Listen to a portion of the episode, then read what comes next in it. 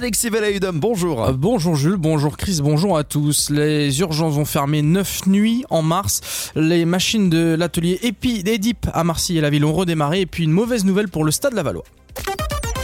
La fermeture des urgences de Laval impacte directement l'hôpital du Mans. Et oui, hier 53 chirurgiens ont présenté leur démission de toute fonction administrative.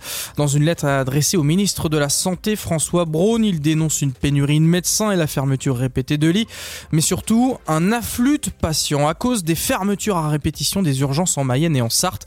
Depuis janvier, 110 opérations ont été déprogrammées par manque de personnel. Les professionnels restent toutefois engagés auprès de leurs patients. Une situation qui pourrait continuer puisque les urgences de l'hôpital de Laval fermeront encore 9 nuits en mars. Le service sera inaccessible sauf pour les urgences vitales de 18h30 à 8h les lendemains matins. Les nuits concernées le 6, 10, 11, 12, 14, 15, 18, 24 et 26 mars. La première nuit de régulation, ça sera donc lundi. Les machines ont redémarré ce matin dans l'atelier Oedipe à Marcy et la ville. Les 25 salariés du site spécialisé dans la fabrication de pièces plastiques étaient en débrayage depuis mercredi pour protester contre la fermeture de l'usine avant l'été, par la nouvelle direction. Hier, représentants des salariés et direction négociaient sur les départs, mais aucun accord n'a été trouvé. La grève euh, a été levée le temps d'attendre des contre-propositions, mais pourrait reprendre dès lundi. Un ministre en Mayenne aujourd'hui, Jean-Christophe Combe, ministre des Solidarités, de l'Autonomie et des Personnes Handicapées, vient dans le cadre du bien vieillir. Ce matin, il se rendra à l'EHPAD d'Ambrières, les Vallées, pour signer une convention sur le projet de reconstruction de l'EHPAD.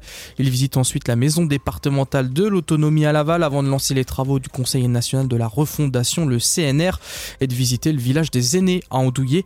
Il terminera sa journée avec une restitution des ateliers du CNR avec les élus et les participants. Les boulangers et commerçants impactés par la hausse des prix de l'énergie appelés à manifester samedi à Segré. C'est dans le Haut-Anjou, on vous en parlait euh, sur Oxygène Radio depuis quelques jours. Le Segréen Michael François, François et trois de ses collègues de Poincé et la Chapelle Glin seront sur le rond-point de l'Europe de 11h à 17h. Pour eux, les aides sont juste des pansements et pas toujours suffisants pour stopper l'hémorragie. Alors que les matières premières augmentent depuis septembre 2021.